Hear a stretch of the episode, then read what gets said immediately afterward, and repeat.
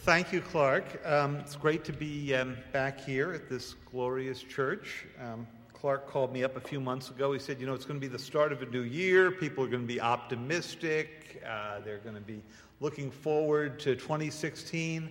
Let's talk about cyber war. I said, Sure, Clark, no problem. Um, but uh, no, the last time I was here, uh, which was a few years ago, I think we talked about the range of problems that were facing the United States and on President Obama's uh, plate as the second term started up. I think Confront and Conceal had just come out, which was a, a book that looked really at, at what the president had done in the first term and his effort to move us from a, uh, a world in which we were wrapped up in two uh, big conflicts, Iraq and Afghanistan, and trying to move us to what he called the light footprint, which was to try to find a way to be able to exercise American power, but do it without dropping large numbers of troops uh, onto the ground and try to change societies over years and years and discover along the way you were building up a lot of resentments there. Um, the light footprint strategy had three big elements uh, to it for those of you who um, have had better things to think about in the uh, years since I was last here. One of them was the use of special forces, move in and out very quickly. Another was the use of drones, something the president used very heavily in the first term, has not been as reliant on in the second term. And the third element, and the most fascinating one, because it's the one the government talks the least about, uh, was cyber.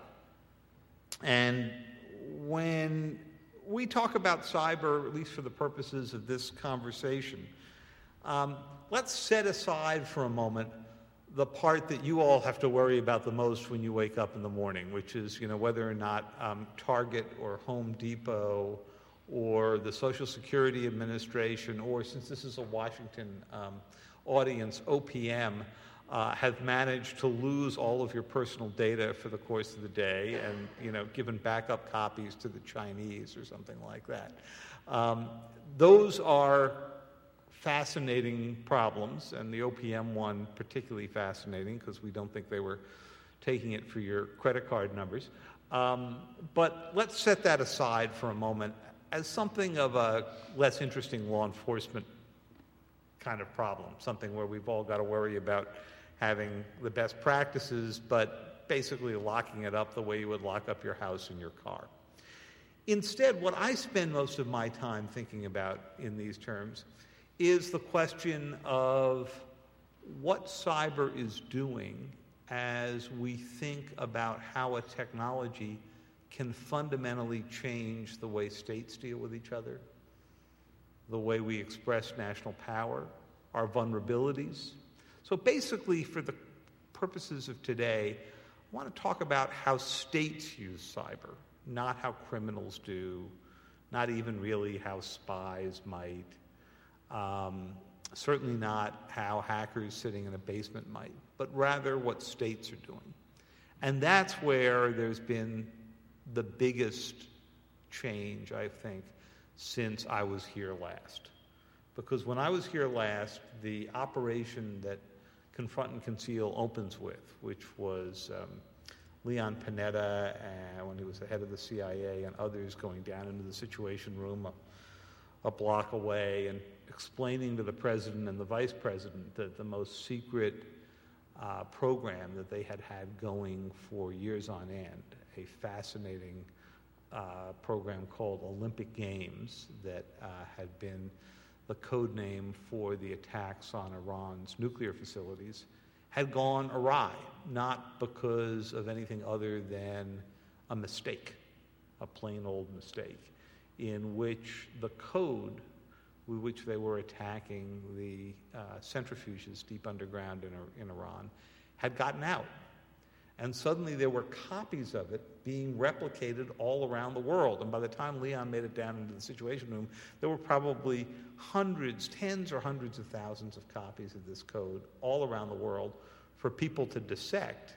And what they saw essentially was the blueprint of a weapon that the United States and Israel had spent years and millions of dollars putting together. At the time that I wrote that, it was hard to find many other examples in which a state had used cyber to try to do what previously you could only do with sabotage or an air attack. In other words, not just an attack computer on computer, but using computers to try to disable a whole piece of infrastructure in a country. What we fear about when we hear all the worries about what could happen to our utility system or the cell phone network or any of the other systems that could be uh, attacked by, by someone else. And of course, in this case, the most sophisticated attack began with us. But I'm not sure that it began with a full plan yet of how you would make something like this fit into a broader strategic context.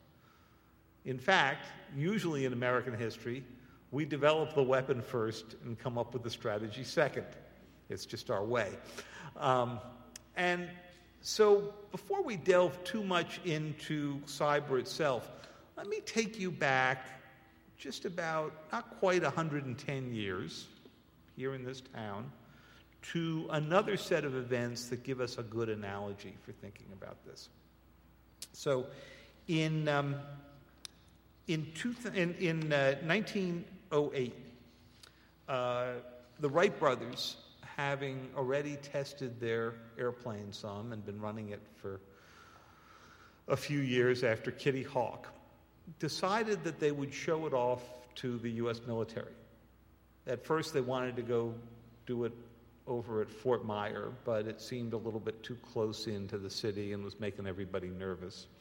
So they went up to College Park, and those of you who've been up there and gone by that little museum of aviation that uh, is up by the, uh, by the university there know that they actually did their demonstration for Washington out on the fields that are up being used now uh, by the students at the college. And um, I'm sorry, we're not quite set up here in this beautiful setup for PowerPoint and the like. I have some really fun photographs of Wilbur and Orville kicking around um, College Park.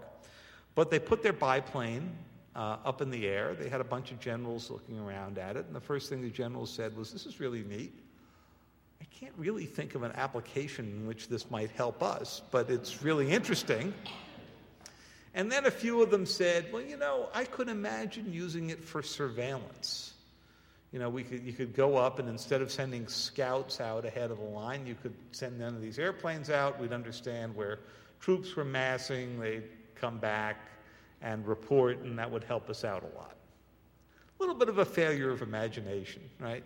So that was 1908. Within a decade, uh, you know, the Red Baron was up. You were beginning to have uh, uh, the, the early uh, air battles of World War I. Uh, within 40 years, we had a huge air force that made the difference in World War II.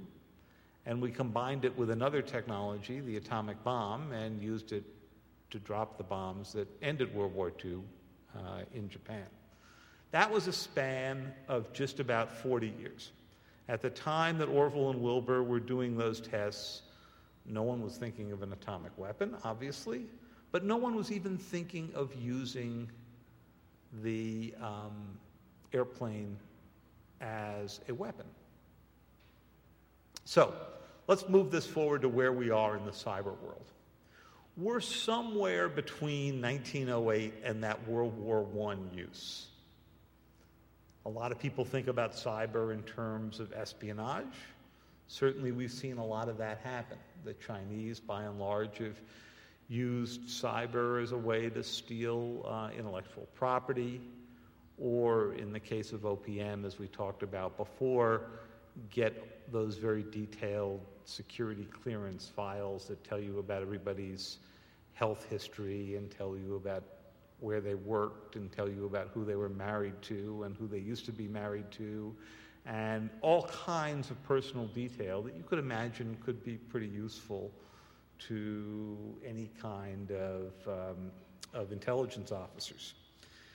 But what's been going on in the interim, really in those three or four years since Olympic Games, is that we've begun to see states make use of cyber for many other offensive purposes.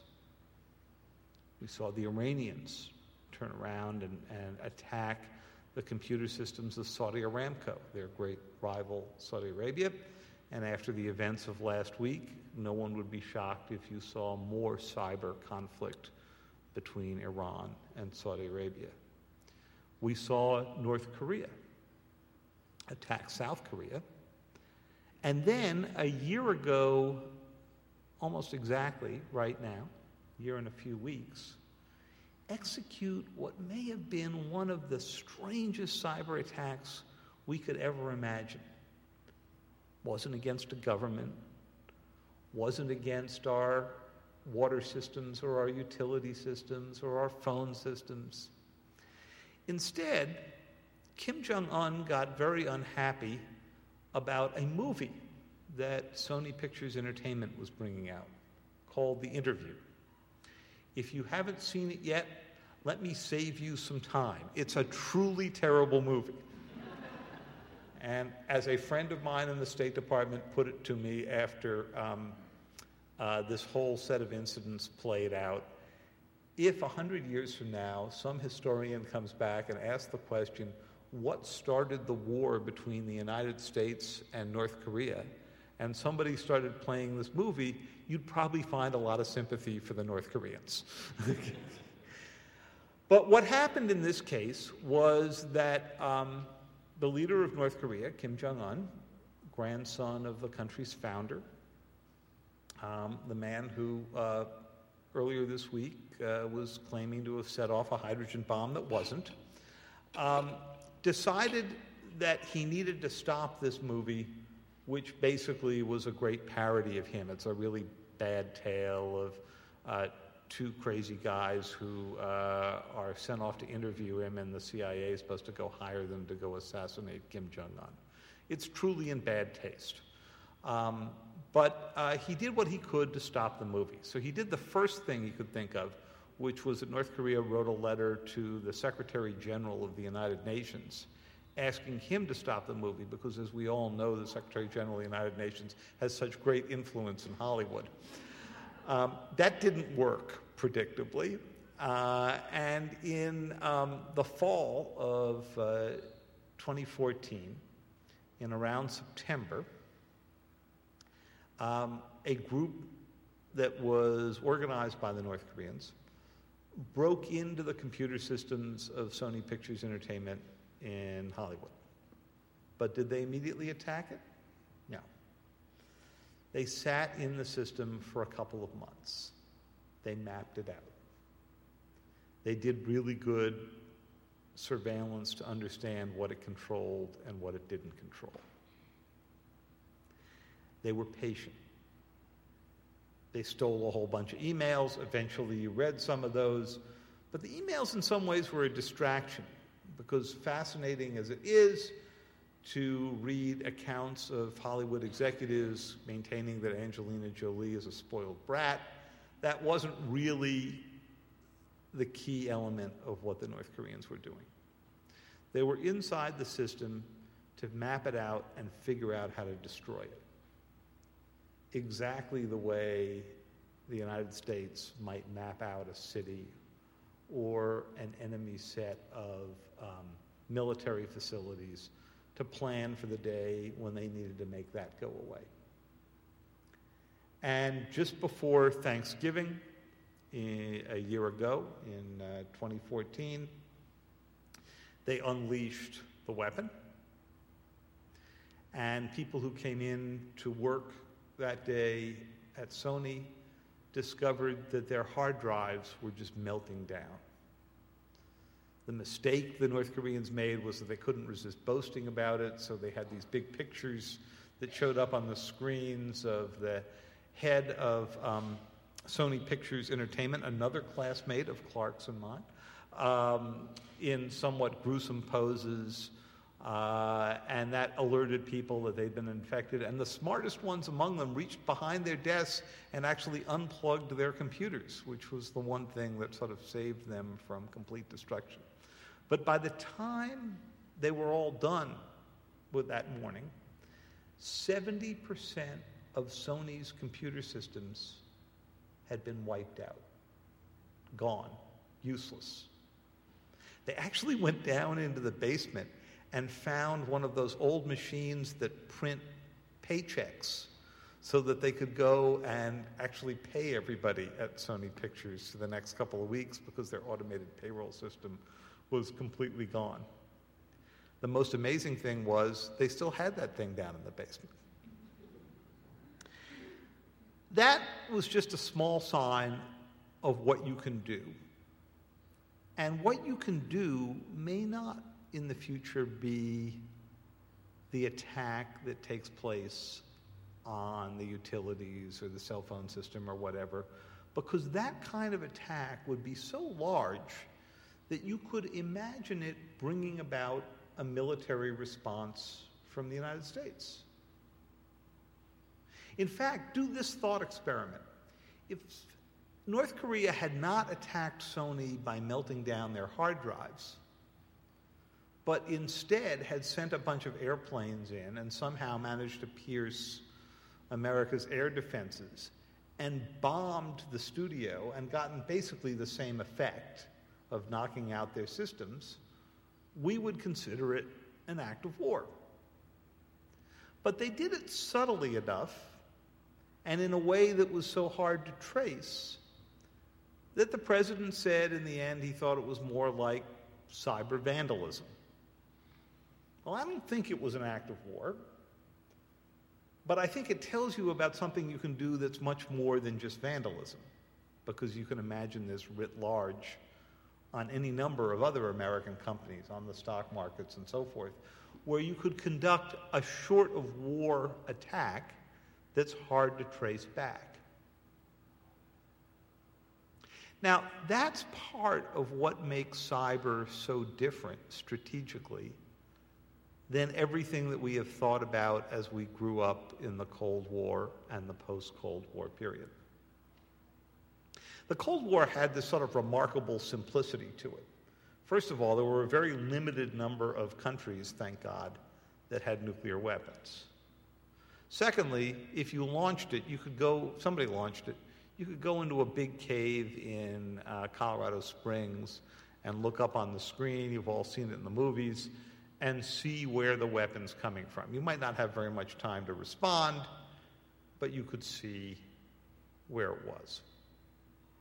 And you could establish deterrence because, because you knew who was attacking you, you had a way to make it clear to them before they attacked what the penalty would be and that you would find them.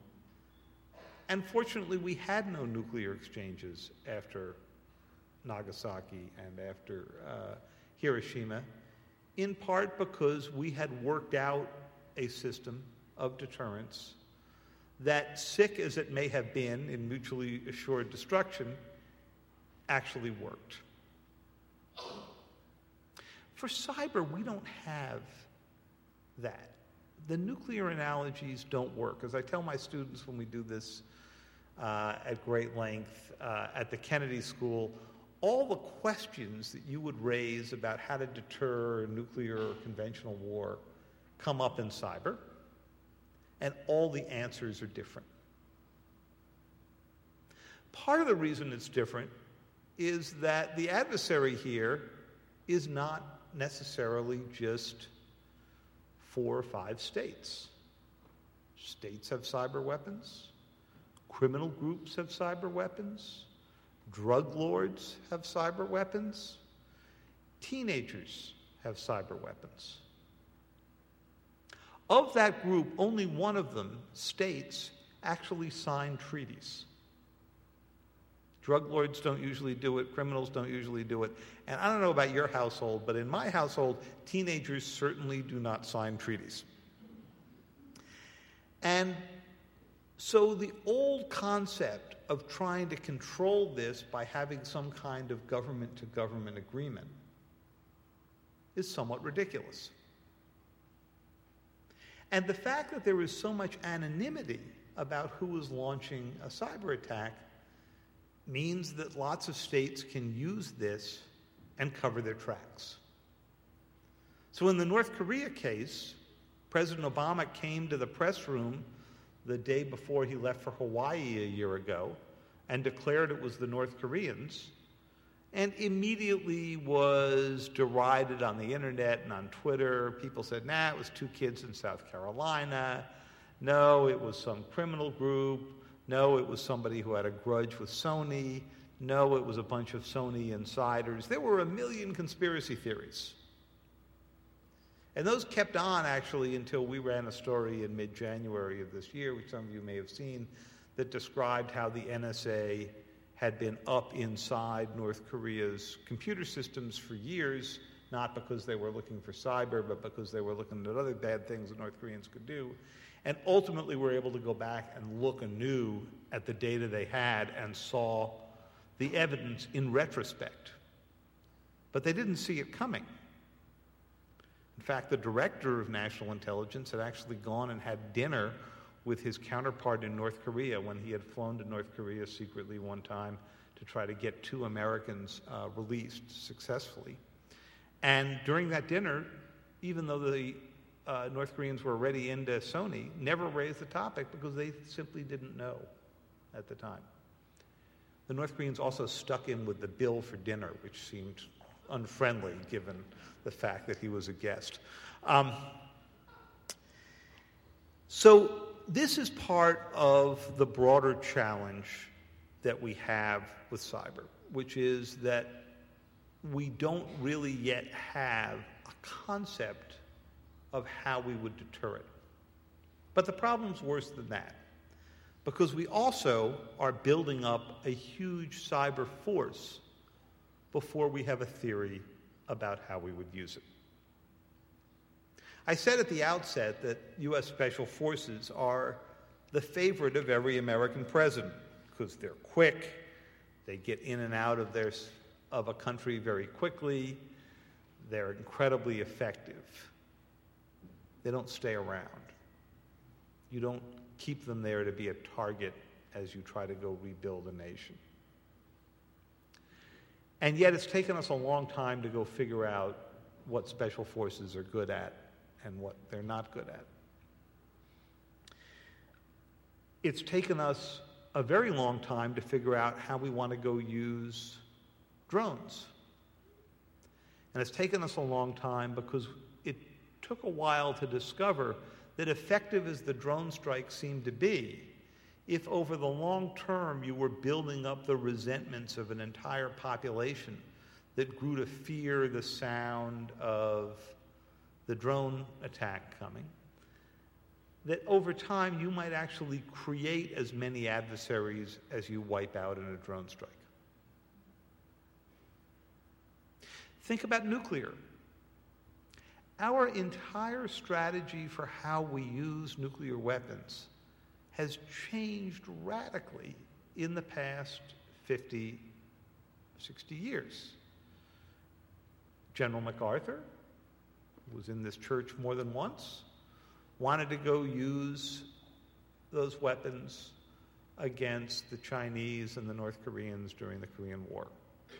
Harry Truman had a different idea. During the Cuban Missile Crisis, we had a famous Air Force general who went in across the way, sat down with President Kennedy in the cabinet room, and made the case about why we should use the moment to strike the Soviet Union. Yes, we might lose 60 million Americans at the time in retaliation, but at least the Cold War would be over. Fortunately, President Kennedy ignored his advice, and that's why we're all sitting here in this lovely building today. In cyber, we need a debate similar to the one that we had that followed the Cuban Missile Crisis.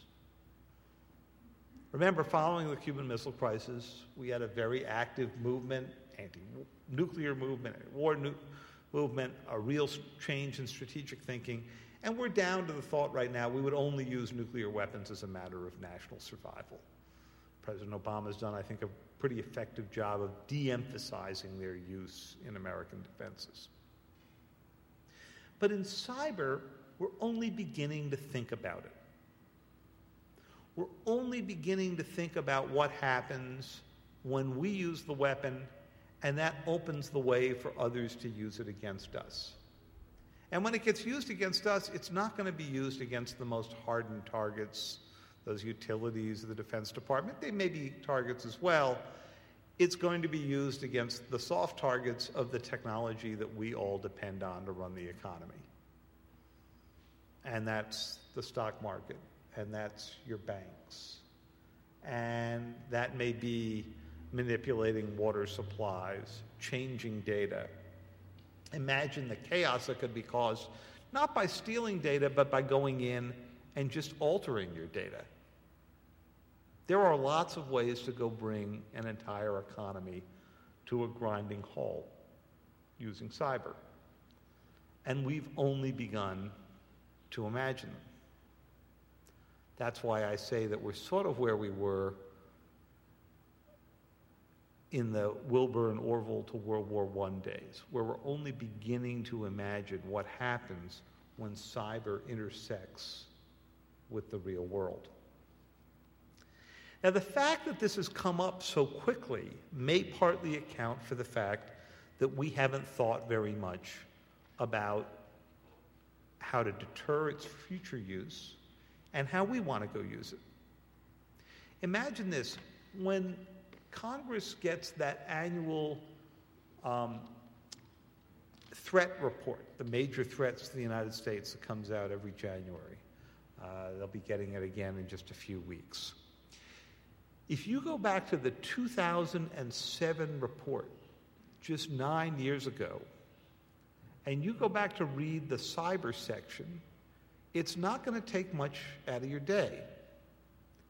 There was no cyber section in the 2007 intelligence agency threat assessments of the United States. It was all about terrorism, Iraq, Afghanistan, the Taliban. Nobody had imagined the Islamic State yet. Cyber was nowhere to be found. For the past two years, it's been the number one threat.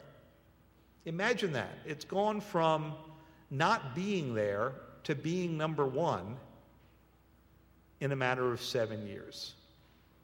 So you can imagine why we're all struggling to catch up and think about this. And that takes us back to why Olympic Games was so interesting. And I'll end it on this so that we can have some time for some discussion. Olympic Games started because President Bush knew that after Iraq and after the false claims of weapons of mass destruction in Iraq, he couldn't step out and say another country was developing nuclear weapons. He also knew he couldn't attack Iran or see the Israelis attack it because, as Condoleezza Rice put it to him in a very different context one time when he wanted to send forces to Sudan, said, Mr. President, I think you have invaded your last Islamic country. And the president determined that she was right. And then a group of generals and intelligence officials came to the Oval Office. They described this new American capability. They tried a test by building a complete mock up of the Iranian facilities in Tennessee. They attacked it with uh, this nascent cyber weapon when it began to blow up the centrifuges, they took the remnants of the centrifuges, flew them here, drove them through the Northwest Gate over there, dropped them out on the conference table in the Situation Room, invited the president down. He had a response that I cannot repeat in a nice church like this, but you can imagine what it was. And that began America's first sophisticated cyber attack on another nation. But even after all the revelations about that attack, even after it became public in 2010 uh, that this virus was out, even after I wrote and others wrote in Confront and Conceal, and stories have gone beyond about the decision making that went into it. The United States still can't acknowledge that it has a significant cyber capability. It's beginning to talk about the fact that there are 6,200 cyber special forces that they are developing up at Fort Meade and spreading out among the U.S. military. There's obviously a much bigger support force behind that. But until we have that public discussion, we can't come up with a way, a strategy to go use these. And that's important strategically, but I would argue, since it's a Sunday and we are where we are, that that's important ethically as well. That if we don't begin to have an open debate about how we use this weapon, we're going to see it used against us in ways that we would consider completely out of bounds against civilians in ways we would not, we would be hesitant to go use the weapon ourselves. So I think it's one of those cases where the government's reflexive secrecy, which grows out of the fact that this weapon came up not out of the military, not out of Orville and Wilbur, but actually out of the intelligence world and out of Silicon Valley. Our reflexive secrecy has gotten in the way of us having the kind of public debate that we had about nuclear, that we ultimately had about drones, that we've had about other weapons of war, how we want to use them, or those we don't want to use. We've already talked about what conclusion we came to on nuclear. We also don't use chemical weapons. We also got a pretty good ban on biological weapons. We haven't even begun to have that discussion on cyber. So I'll leave it at that so that we have some time for discussion. But I thank you for inviting me back, Clark. Uh, I thank you all for um, spending part of your Sunday morning when you'd probably be rather thinking about something a lot more pleasant to uh, hear about this. And I look forward to, uh, to your questions and, and your observations. Thanks very much.